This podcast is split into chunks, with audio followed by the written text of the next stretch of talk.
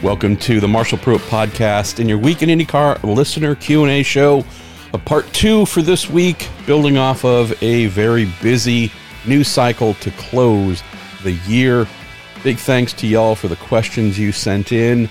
No way I was going to get to the 50 plus or so all in one go.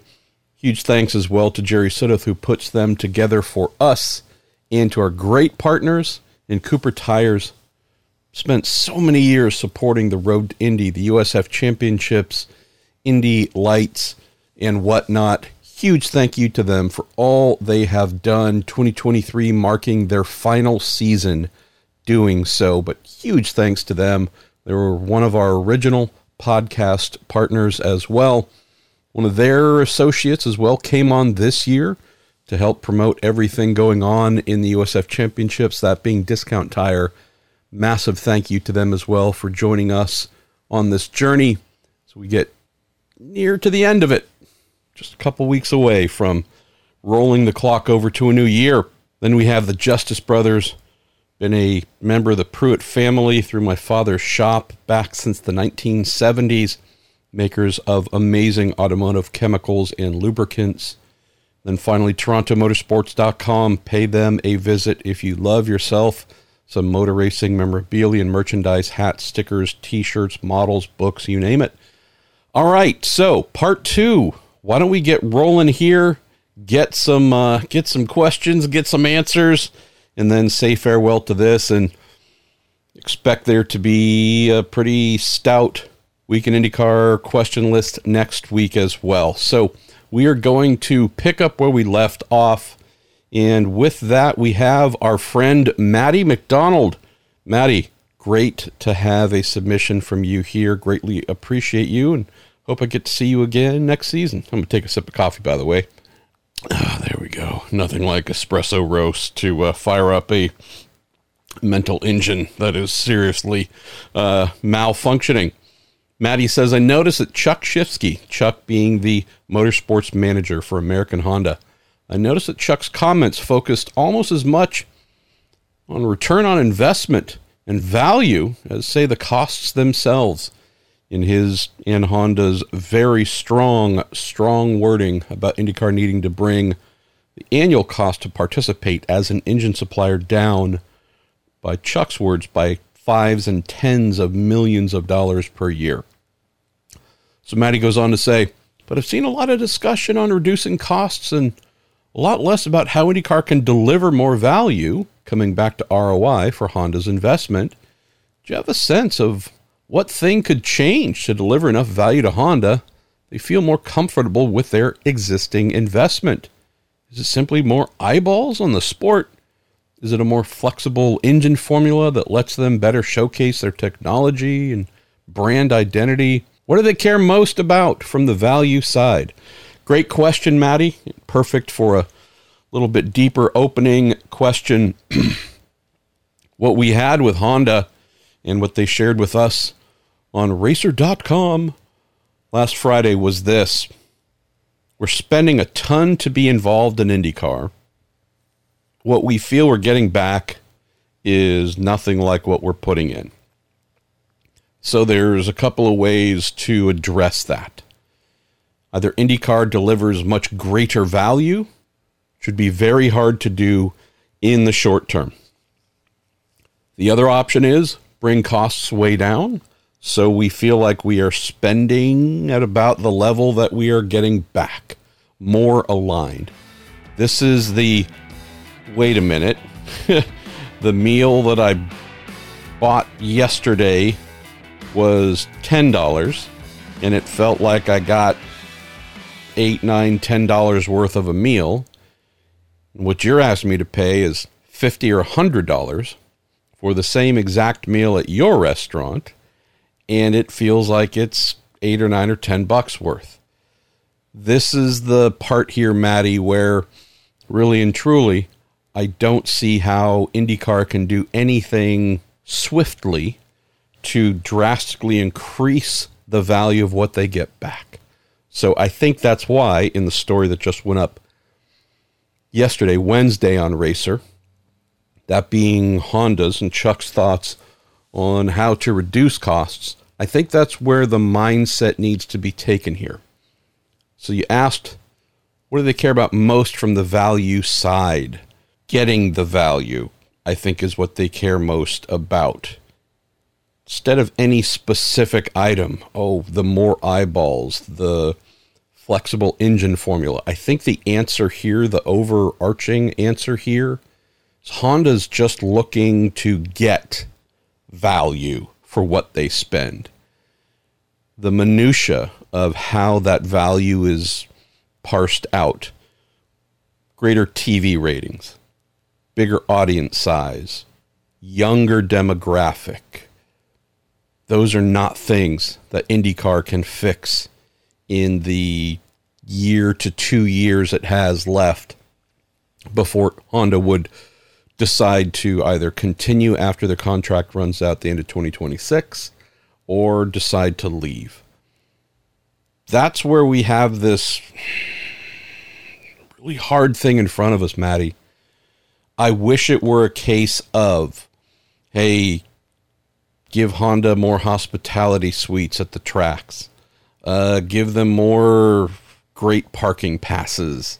Uh, put up some free Honda banners at a variety of races so they have a stronger marketing appearance and whatnot. It's none of those things. It's none of the little add ons and grace notes you might use to try and appease an unhappy partner, sponsor, or otherwise. This is a really big foundational issue that they are cracking open and sharing with us. I believe I mentioned this at the close of part one of this week's podcasts. And I've been asked to not go into details, so I won't. But IndyCar did not learn about Honda's serious, serious worries. Everything that you might have read in that story on Racer last week, none of that was learned for the first time by the series. Series already aware of it. It's already been expressed to them. So knowing that, you have this tough situation, Maddie, where to keep Honda in a good place, happy place, wanting to continue place, the only swift short term action that could be taken is to find a way to bring costs way down so they see a more eye to eye with what we're spending to what we're getting. Because again, I just don't see how IndyCar can drastically increase that value in key metrics in a year or two. Two other little things to add here. Keep in mind that IndyCar has been growing. Right. It's not a case of IndyCar being a failure and IndyCar having no fans. Again, it's none of that. It's not a doomsday thing like Honda's woken up and decided IndyCar is just a, a useless and wasted exercise for the amount of money it costs us to be involved the slight issue to significant issue here is yes, things continue to grow and improve each year, but it's by small amounts, very small amounts. 2%, I believe, was the increase in viewership from 2022 to 2023. 2%, I mean, it's a number. It's just not that 12%. That, I think, would move the needle for a Honda or any partner, sponsor, team looking for something to justify their continued participation in the series. 2%, it's a positive number. It's just not a number that says we're going places in, in a swift manner. Other thing to keep in mind here, too, Maddie, is Honda's not the only manufacturer in the series. Obviously, Chevrolet been in the series for a while, right? They rejoined in 2012. They were involved previously in the IRL. They're involved in the 80s and 90s in CART, but Honda's been here for quite a while as well. got to keep in mind that Honda's wants and needs might not be Chevy's. Might not be a case where, well, IndyCar is going to make grand changes, modify the engine formula. And the story that went up yesterday with Chuck, Honda's proposal or suggestion is maybe we go to a spec engine, right? We're no longer super concerned about fighting one another over the internal combustion engines and who has the better internal combustion engine, mainly because fans don't give a crap. Used to be a big thing, no longer been, hasn't for a while. The things that interest Honda, at least most, more on the hybridization side, the software, the controls, the spending small fortunes every year to develop and build and supply their internal combustion engines. That's something they're willing to give up in the name of saving outrageous sums of money. By doing that, boom, they all of a sudden would be participating in IndyCar at a financial level that they can tolerate and tolerate easily.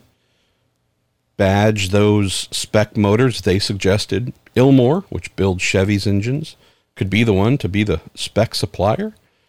Honda could buy them, lease them, whatever it is, however IndyCar and the manufacturer would decide upon that facilitation, put their name on the cam cover, and hopefully lots of other manufacturers would join in too at a greatly reduced cost to lease these motors, uh, provide these motors with uh, partner teams and such.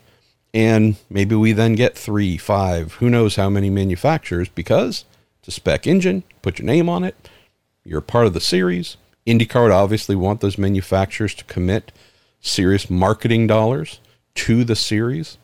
Helps continue to enrich the series, but also grows its presence from a marketing and promotion standpoint. You think about what two manufacturers can do, and Chevy and Honda with their respective marketing regarding their participation in IndyCar double that, get that to four, get that to six. It's just a much bigger and louder voice telling the country, hey, this series, it's great. We're in it. We love it. Come follow it. Be a part of it. Uh, that amplification of voices, that's a huge thing. That's what made CART so popular in the 1990s. Other factors as well. But there were three, four, five manufacturers fighting each other like mad and activating like mad, doing all they could to help fill the grandstands.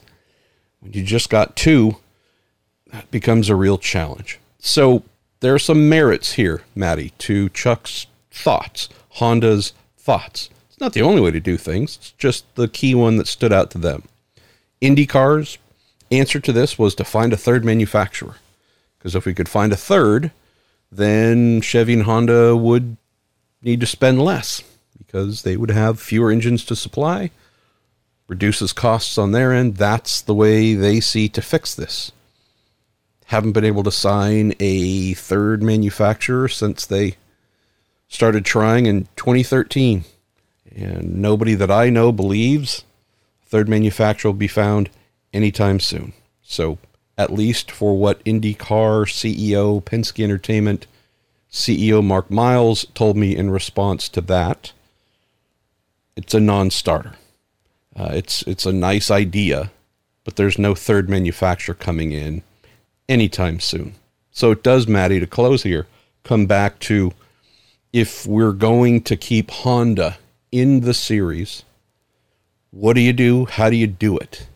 Well, I wish it were something simple in isolation where IndyCar could make a big, big call, a big decision, and that appeased Honda, made Chevy happy, and peace and prosperity and long term relationship will continue into the next decade. But we do have a situation where Honda's views on how to do this might not be Indy cars, might not be Chevys. You also have another dynamic where the person who owns IndyCar Roger Penske, Penske Entertainment, is the co founder of Ilmor. do a lot of business with Chevrolet.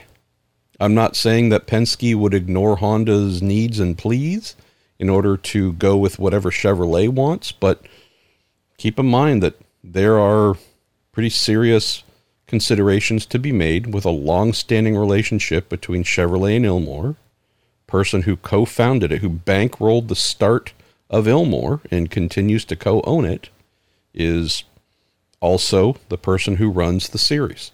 So imagine you've got Honda on one side saying, hey, big change is needed.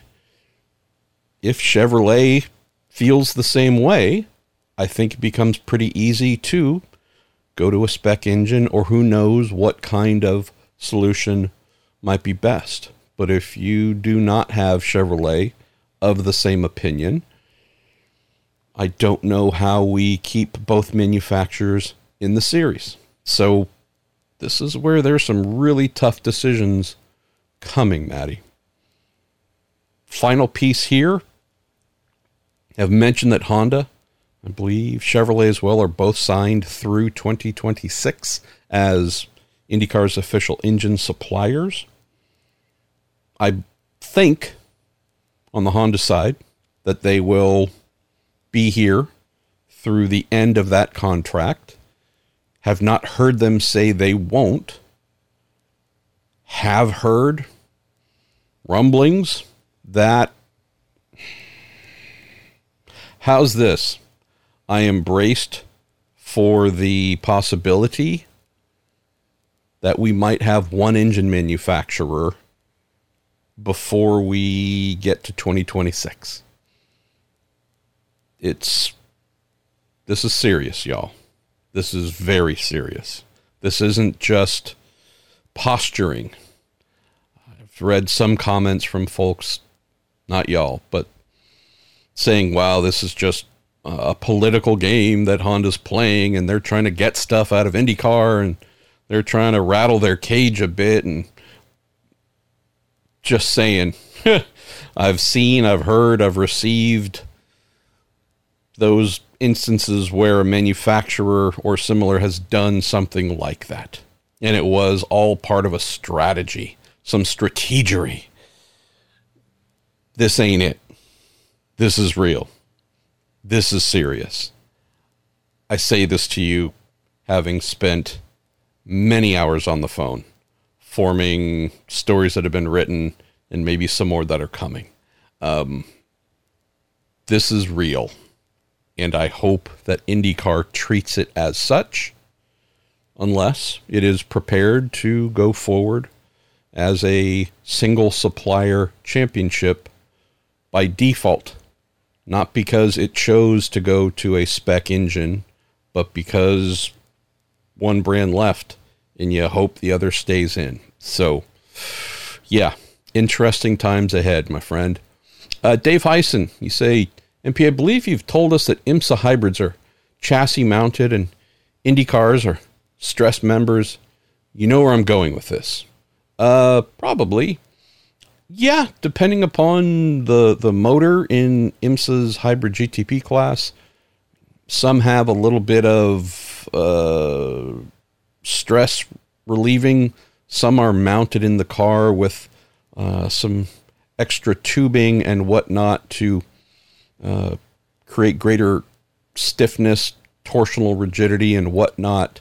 Um, for those who don't know, maybe don't care, uh, IndyCar engine, Formula One engine, and most Formula car open wheel cars uh, have stressed engines. What does that mean? Instead of there being a kind of a steel cage or something, uh, a f- box frame built uh, that you drop the motor into and it's carried around in the chassis, compared to what we have here, where the engine itself is a stressed member. There's no cage or frame that it just drops into like the motor in your street car or truck. Uh, it's a difference between a, a truly bespoke racing engine that is made out of fine, fine metals that can withstand all the twisting and bending and whatnot, connects the bell housing, the transmission, everything hanging off the back of the car bolts to the back of the engine, the front of the engine bolts to the back of the open wheel chassis. Um, it is a load bearing member of the chassis. Uh, and what Dave's getting at here is hey, couldn't we just pull some of those stress bearing IMSA GTP engines over to IndyCar? And we already could with the Acura uh, GTP car, which uses the 2.4 liter IndyCar engine that uh, IndyCar and the manufacturers killed.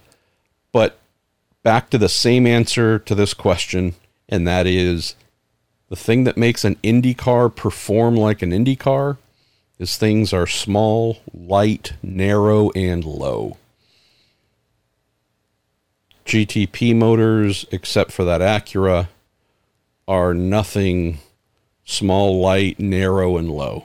And so, what you'd get, Dave, by trying to plug a four liter BMW twin turbo V8 into the back of an Indy car is something that weighs two or three times as much and is tall and is wide and throws off the handling like you wouldn't believe and makes the thing way slow and jacks up the aerodynamics and takes away the space in the underwing, the floor to make downforce, has an engine cover and side pods that just poke way out, make the thing look like it's kind of expecting a baby. Um, love the idea of taking motors from other series and dropping them into an Indy car. But the thing that makes an Indy car perform like it does is these small engines that make a lot of power that are stressed and fit. We talk, or I use frequently, is saying love those GTP motors, but for the most part, they're all a size 10 shoe, and the engine bay in an Indy car requires a size 5. And if you've ever tried to squeeze your foot into a shoe that's too small, if you've got a size 10, even a size 9 is uncomfortable. Uh, doesn't really work. Imagine a size 5. That's what we're talking about here. So, we would have cars at Indianapolis going, I don't even know, 200 maybe that handle that are the worst handling things ever because we now have this car that is just squatting down at the back with this big comparatively heavy large thing causing it to roll around. So, yeah, the concept I love, the execution just simply not possible. Uh, Neil Deuker, how you doing, Neil? Say, okay, you walk us through what happens after practice, qualifying, and warm-up sessions. Uh, I'll pick one of those. Uh, we'll go with practice, Neil. So when we're in the paddock, you see a flurry of activity by the crew, engineers, and drivers. What main things are crew members doing when they tear things apart? What gets covered in the meetings with engineers and driver, and so on? Let's start with what are the crew members doing? So if we have the opening practice session, 75 minutes long for IndyCar, teams never use all 75 minutes on track. Why? Tend to have nine sets of tires for the weekend, start to finish. All the uh, primary tires, the red banded alternates. 75 minutes is a lot of time. If you were to run all 75, you would burn through half your tires at least for the weekend. You'd still have a second practice, qualifying, potentially a warm up, and the race. You think about what the team's doing coming into that session. They've got a whole run plan, right? We've done simulator work, simulation, all kinds of things to try and come up with the optimal starting setup for the car. Springs, damping configuration, anti roll bar configuration, aerodynamic configuration, ride height, all manner of things, all the suspension adjustments, toe and camber, and yada yada. This is what we think is going to be optimal suspension geometry. These are all the things that we believe will have this car in the best setup configuration to start this weekend. And now we're going to run through a plan during that session. And I know you asked what happens after, but I got to tell you what happens during so you know then what happens after. Each team will have a complete, highly detailed list of what they want to try to test, basically, during that session. So a lot of that will be based on the tires, right? Even if it's using the same tire from last year at whatever round we're at, teams will still track could change year to year, right? Less grip, more polished, whatever it is, there's always something different to require having to go out and learn and explore. We call it practice, but it's really testing. Go out and test the tires, the tires as they interact with the track surface. Driver provides feedback. Hey, boy, here there's no grip and over here that this curb is a little different or there's some new bumps in this area that unsettle the car in ways that it didn't before. All that information comes back to the team to the engineers where they go aha okay well we need to think about those new bumps the undulations in this corner because that corner is really critical to, to nail and produce a fast lap. So they'll start thinking about possible spring changes or damper changes or a ride height change or again variety of things they might modify on the car's setup. They'll run through a whole bunch of other things as well. Hey you know we want to try going up on spring rate 100 pounds at the front of the car and see how it reacts. Want to modify this going to tweak that. And it is very much like if you've ever been to the optometrist when they have that little thing they or large thing they put in front of you with the different optical choices. Do you like A? Do you like B? Click, click, click, click. Okay, you like A. Great. We'll lock that in. What about this refinement? Do you like A or B? Okay, you don't like that. Okay, got it. It's a lot like that of picking and choosing through small refinements to improve the car's handling. That'll be the plan to go throughout the practice session. Afterwards, team will debrief with the driver, get in-depth feedback, use that information that will then go into the formulation of the setup for the start of the next session. So we move into that after part. Cars parked, driver climbs out, goes to the timing stand, talks to the race engineer primarily, also, it's not uncommon to have a chief mechanic there listening in. Driver might say, "Hey, you know, we I know that we just modified this in the cockpit, but you know, my elbow is rubbing on something a little bit or hey, I noticed my hand is kind of hitting a little something. Could we tweak this or hey, whatever." Get the feedback from the driver as well on any fit or comfort changes necessary. Hey, I know we replaced the master cylinders on the car, uh, but could we move the brake pedal up just, you know, quarter of an inch or something? So you get that list. So you then kind of split off the two things. Car goes to the garage under the tent. Driver goes into the transporter to do a longer debrief with the engineers. Under the tent, team will do inspections car will have most likely been heavily rebuilt, torn apart significantly, all put back together before it went out and did that first practice session, Neil. And so won't necessarily get the car all the way up on the tallest stands, the floor taken off, and like that level of inspecting their work. But there will be a very dedicated effort, often with the use of little flashlights to look around and find things, see if you can find any little leaks. That can happen too during the session, right? Do what's called an install lap. It's when cars all leave the pits at the same time, come back and park.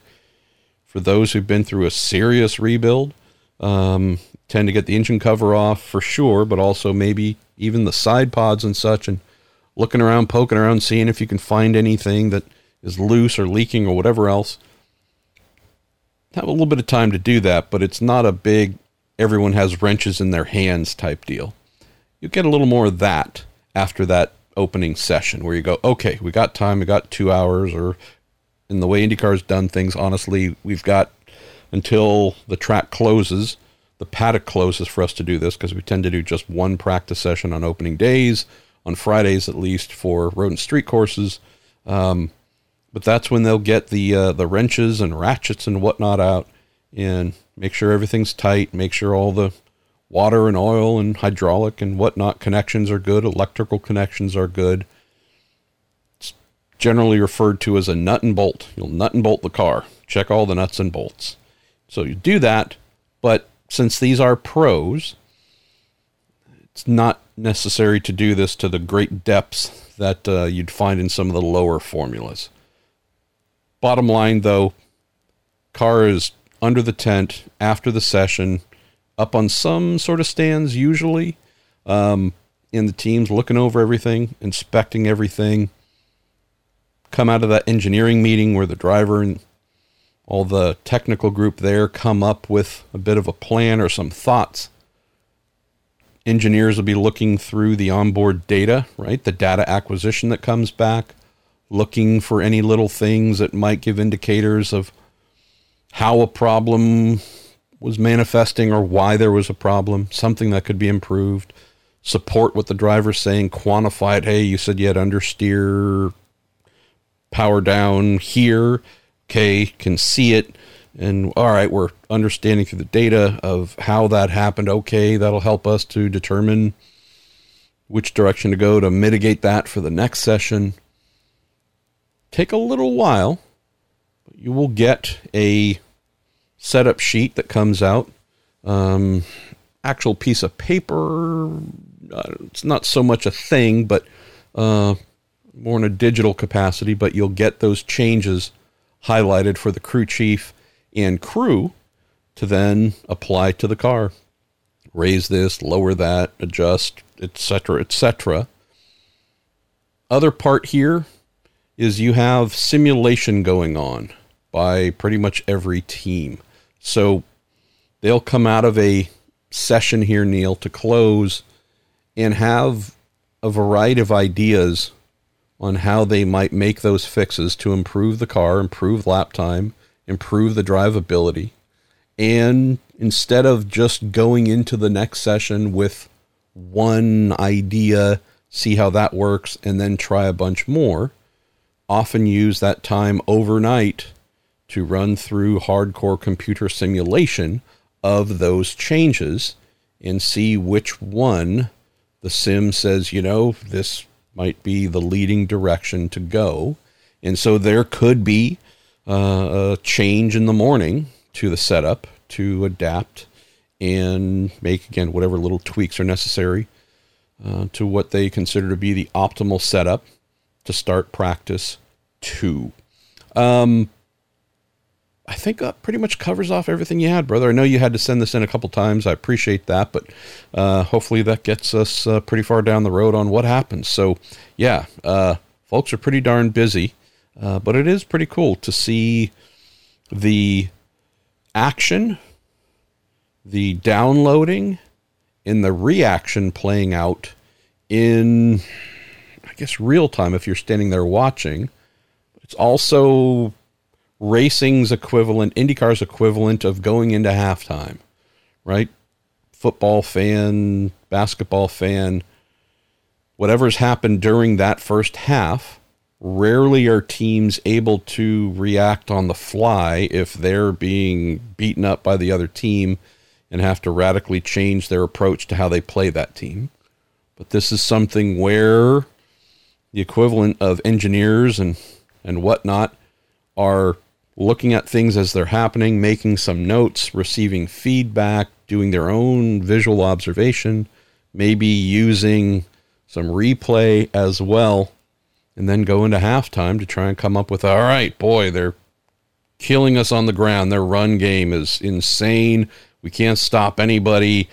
What do we got to do to address this? And they'll come back out with some different plays to call, some di- different scheme, whatever else. But that's in a short amount of time, 15 minutes or whatever it is. Here, again, tends to be maybe a couple hours, but there's so many variables to consider with tuning an Indy car that you really do need every minute possible to come up with the best direction forward. Uh, Chris Ward, you see, you told me to resubmit this.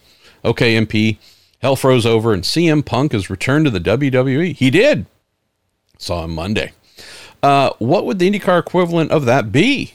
Say continued prayers for you and your wife Chabrel and your fur babies. Well, thank you. And even though this is a morning recording, there are no cats sleeping in the office, which is kind of rare.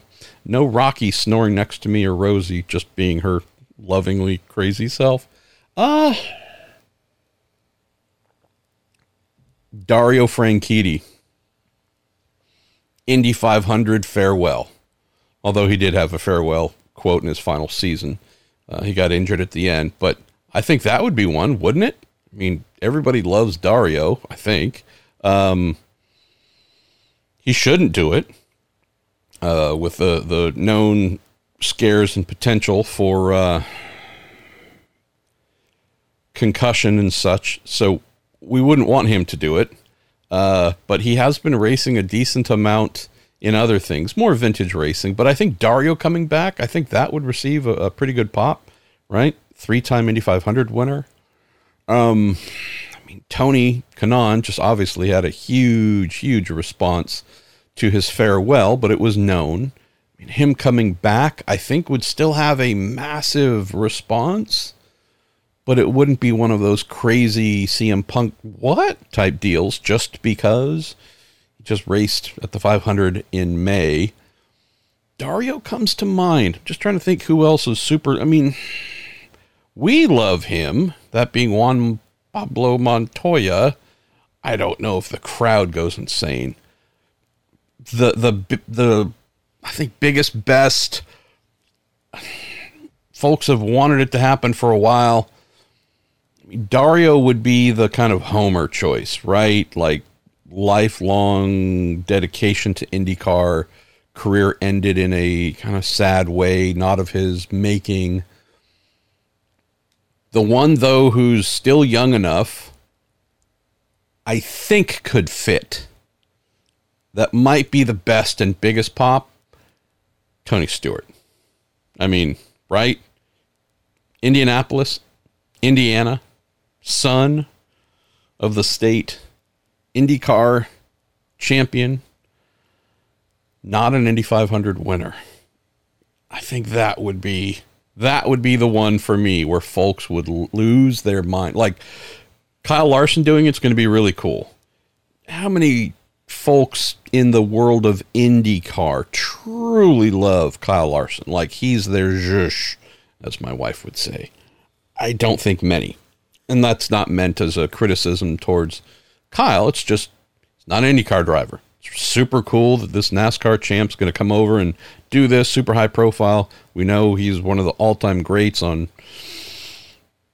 dirt ovals, short track racing, etc. So this is going to be great. There's going to be a lot of fanfare, but this is not kind of one of our own doing something. Stewart coming back. That would be a one of our own. So I think, Chris, the CM Punk equivalent, that would absolutely be Tony Stewart. Uh, Chris Ludwig, continued prayers to your wife and you. Thanks, Chris. Says with leased engines or fluids spec by the manufacturer, they open f- to the teams. Uh, they are spec for sure. Bearing in mind that some teams have lubrication partners and whatnot. Um, don't honestly know how that process is done from a formal capacity, but I'm sure that if a team has a oil sponsor, for example, uh, that is something that Honda would want to or Chevy would want to completely test and validate and make sure that all of its properties work well and not to the detriment of the motors. I'll leave it at that. And I could be wrong, but I believe that's how it works. Uh, Garen Porters, we get down towards the end of the show. I love that 1988 Penske PC 17 for sure, Garen wow, just dominating the Indy 500, a dominating year, championship won in CART by Danny Sullivan. That machine was rather amazing. if I had to think of others that really stand out in a Hall of Fame type thing, I mean, we'd be looking back early 20s at some early 1920s, I guess, at some of uh, Harry Miller's designs. So beautiful. Uh, what else? I love the aesthetics of the Roadsters, right? But as a whole, the formula never did much for me.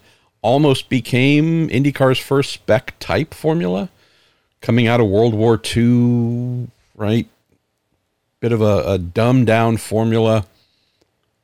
Folks more or less built the same type of chassis, the same look. Just about everybody, unless I'm forgetting some real oddities, but everybody used the same four cylinder Offenhauser engine, the Kurtis Kraft, the Kurtis Roadster.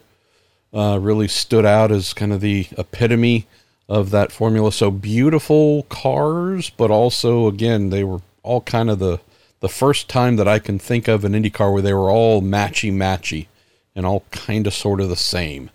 Um, really, for me, the the cars that I love the most is when we get into the 1960s and it's because turbocharging fires into the series towards the end of the 60s. Wings start to come in towards the end of the 60s. Uh, rear engine, obviously. Now, granted, like back in like I forget the exact year, 1934, 1936 was the first rear-engined Indy car uh, attempting to qualify for the Indy 500. The thing just looked like a tractor. Uh, was the opposite of sophistication, modeled after some of what had been seen or all of what had been seen in Europe, um, particularly with Auto Union. But we get into the early 60s, rear engine revolution starts to come along. It's just really interesting to look at this old timey, no front engine's the way to go. A lot of folks who refused to get in line with that rear engine move, which was superior from a handling standpoint, uh, aerodynamics, you name it. Get into some of the, the really cool cars here. Eagle, All American Racers, they start building what I think 66 was their first chassis, their first IndyCar, uh, and start moving along there. Just gorgeous as can be. McLaren built some really beautiful cars, and they're amazing cars technologically as well. Get into the early 70s, mid 70s, and cartoonish wings. They just look so extreme. Plus, you have turbocharging with those Offenhauser motors making over a thousand horsepower. Um, you know, just so much innovation, in particular in the 60s, 62, 3, 4, things really start to take off, 65 and on. Mentioned some of the maybe standards, the Lotus 38, gorgeous, gorgeous car for sure. And there's a lot in there that I would put in my Hall of Fame. 70s, there's some really fun things in there too. Bob Riley doing some great designing for AJ Foyt and Coyote. Like, wow. 80s, some nice stuff in there. Pepsi Challenger, that Eagle, that 1981 Eagle, designed by my friend John Ward, driven by Mike Mosley. That thing just looked like it from outer space. A lot of the cars that followed, kind of chunky, looked more like whales than sleek Indy cars. We get towards the latter stages of the 80s, though, which you're pointing to here, Garen. And that's where, really, for me at least, we start to see beautiful, beautiful, beautiful shapes. Um, 91 Penske as well fits that. I think of all the Penskes, the one that I really loved the most, thought it was the most beautiful and also just a weapon that killed everything, seemingly uh, was the Penske PC23, right? Oh boy, that was phenomenal. Um, there's some others afterwards, right? The Reynard 94i, their very first Indy car. that thing turned IndyCar on its head, right? Basically made Penske cars irrelevant somewhat quickly. Uh, stopped Lola, right? Lola still had a really strong 93, 94. 95, not so much. They came back stronger a little bit later in the 90s, but Reynard really just turned the business on its head in IndyCar. Just thought the cars looked beautiful. They were performed uh, in amazing capacity. Panoz DP01 from 2007. Uh, one of the most beautiful Indy cars ever. It's the car that, for all those who drove it and have driven cars afterwards, Indy cars afterwards, some even beforehand say that's their favorite. Performed the best, gorgeous, just everything about it was just sublime. So there's a there's a number that uh, would absolutely put in that chassis Hall of Fame, Garen. In your choice of a PC17, I think is a really really good one. Um, Darren Dubois asking why did Cusick Motorsports? I think you meant Cusick Motorsports. Uh, why did Cusick Motorsports and Stefan Wilson separate from Dreyer Reinbold Racing for the Indy 500? I thought that alliance was pretty strong. I did too. Um, I have heard that the team's chosen to quote go in a different direction. Um, I do not believe the lack of continuing for a second year had anything to do with a lack of willingness from Don Cusick or Stefan Wilson. So, yeah, as I understand it, this was a decision made on the Dreyer and Reinbold side. Uh, down to our last couple of questions, and I'll look below the red line of death to see if there's anything we should pick up. Uh, Marcus Miller, you say, why in the world wasn't Callum picked up by a team or at least signed for next year? Big loss for IndyCar. Love to see him, though, in the uh, Hertz Jota GTP car, that being the FIA World Endurance Championship Porsche 963 privateer effort. Well, don't know if it's totally out of the realm of possibility. Uh, there's one team I know of. Granted, there's only two teams, that being Coyne and Foyt, that have incomplete lineups. And I'm aware that one of them has a keen interest in making use of Callum, if possible, next year. Uh, the why answer, why have none of them signed him? they're all looking for money. They're all looking for drivers who can bring funding and also be excellent. Callum brings the second part, the excellent part. He is a paid race car driver, not a guy with sponsors, not a guy who brings funding. So, for two of the smaller teams who do indeed need money to run the cars, they're looking around to see who they might find who fits that bill. And if they were to pick up sponsors, that certainly then makes it easier to hire a Callum Ilott. But uh, again, if they had the ability to do that or willingness to do that, they would have done that a month ago or two months ago or however long ago it's been since he officially parted with Juncos Hollinger Racing. The fact that it hasn't tells you it has nothing to do with talent. It's the business side. Uh, Jeremiah S C H N MP. Could you give us a peek of some non-driving, non-drivers moving to new teams?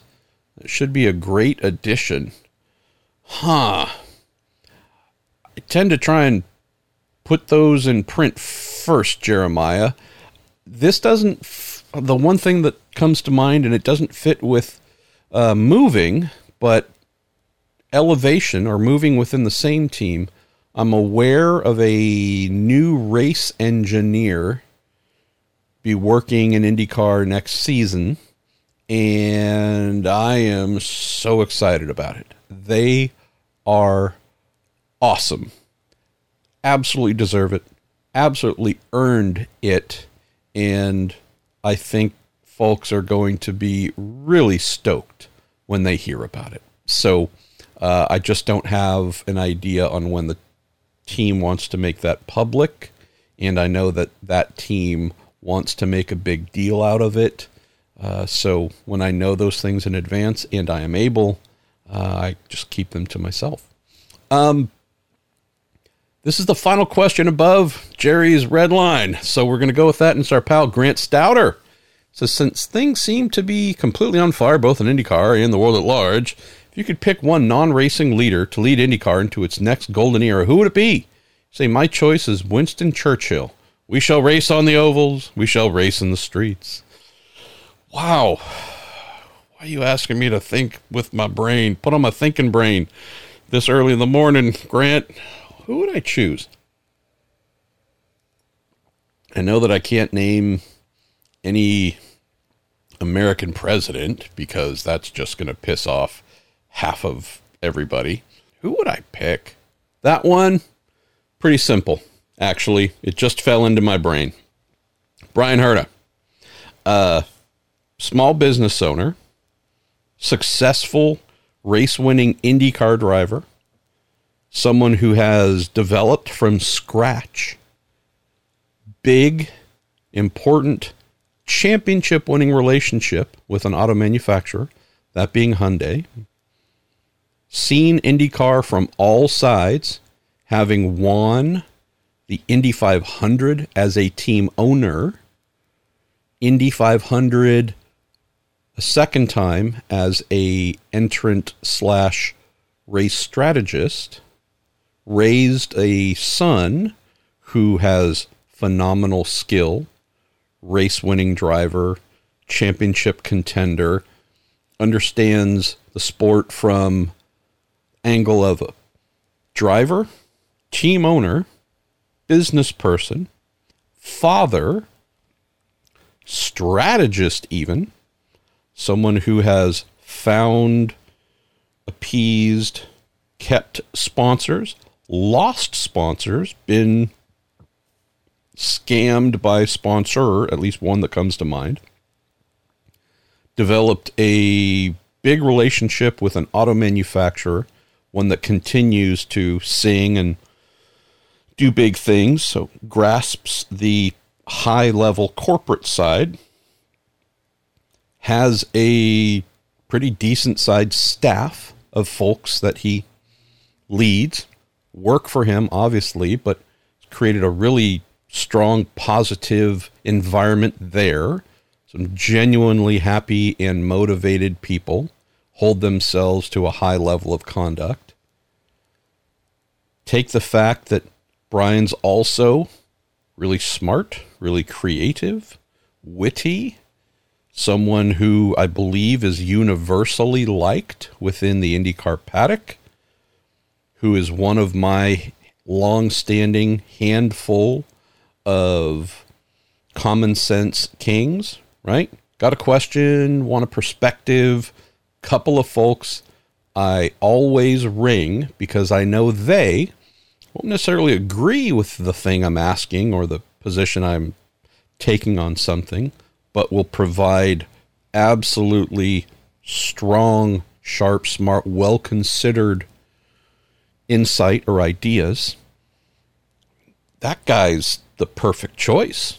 I'm glad you asked this, Grant. It took me a moment, but it's Bryan Herta. Um, also, doesn't F around, wants things done the right way and the right way first, knows the history of the sport, been in the sport for a long time, champion in the junior open wheel level, grasps all of that, been hurt, right? Broken leg, knocked out of the series for a little bit, seen the downside, experienced that as well. I'm just saying, like every single aspect of what Bryan has done on the inside of the sport, now transition to the team owner side, seeing his son, seeing manufacturer alliance, seeing the future, operating in a different series as well, right? In IMSA, seeing how they do things there, would obviously have a lot of great ideas on what works, what doesn't, what might be brought over to improve IndyCar. Uh, it's Bryan Herta and Bryan Herta all day. So love that question. Uh, would also love to get some feedback from y'all. What you think? Um, let me see. Is there anything else we'll get to? No, Jerry, if you would just take a look at the uh, everything below the red line here, and let me know if there's anything else uh, you think we should carry over to the next episode. Uh, we'll mention this. I know that I mentioned one or two shows ago the thought of or concept of doing an award show, the made up award show, which we did a couple years ago. I'm not ready to do that right now. And I apologize, but things are maintaining a crazy pace work wise and at home.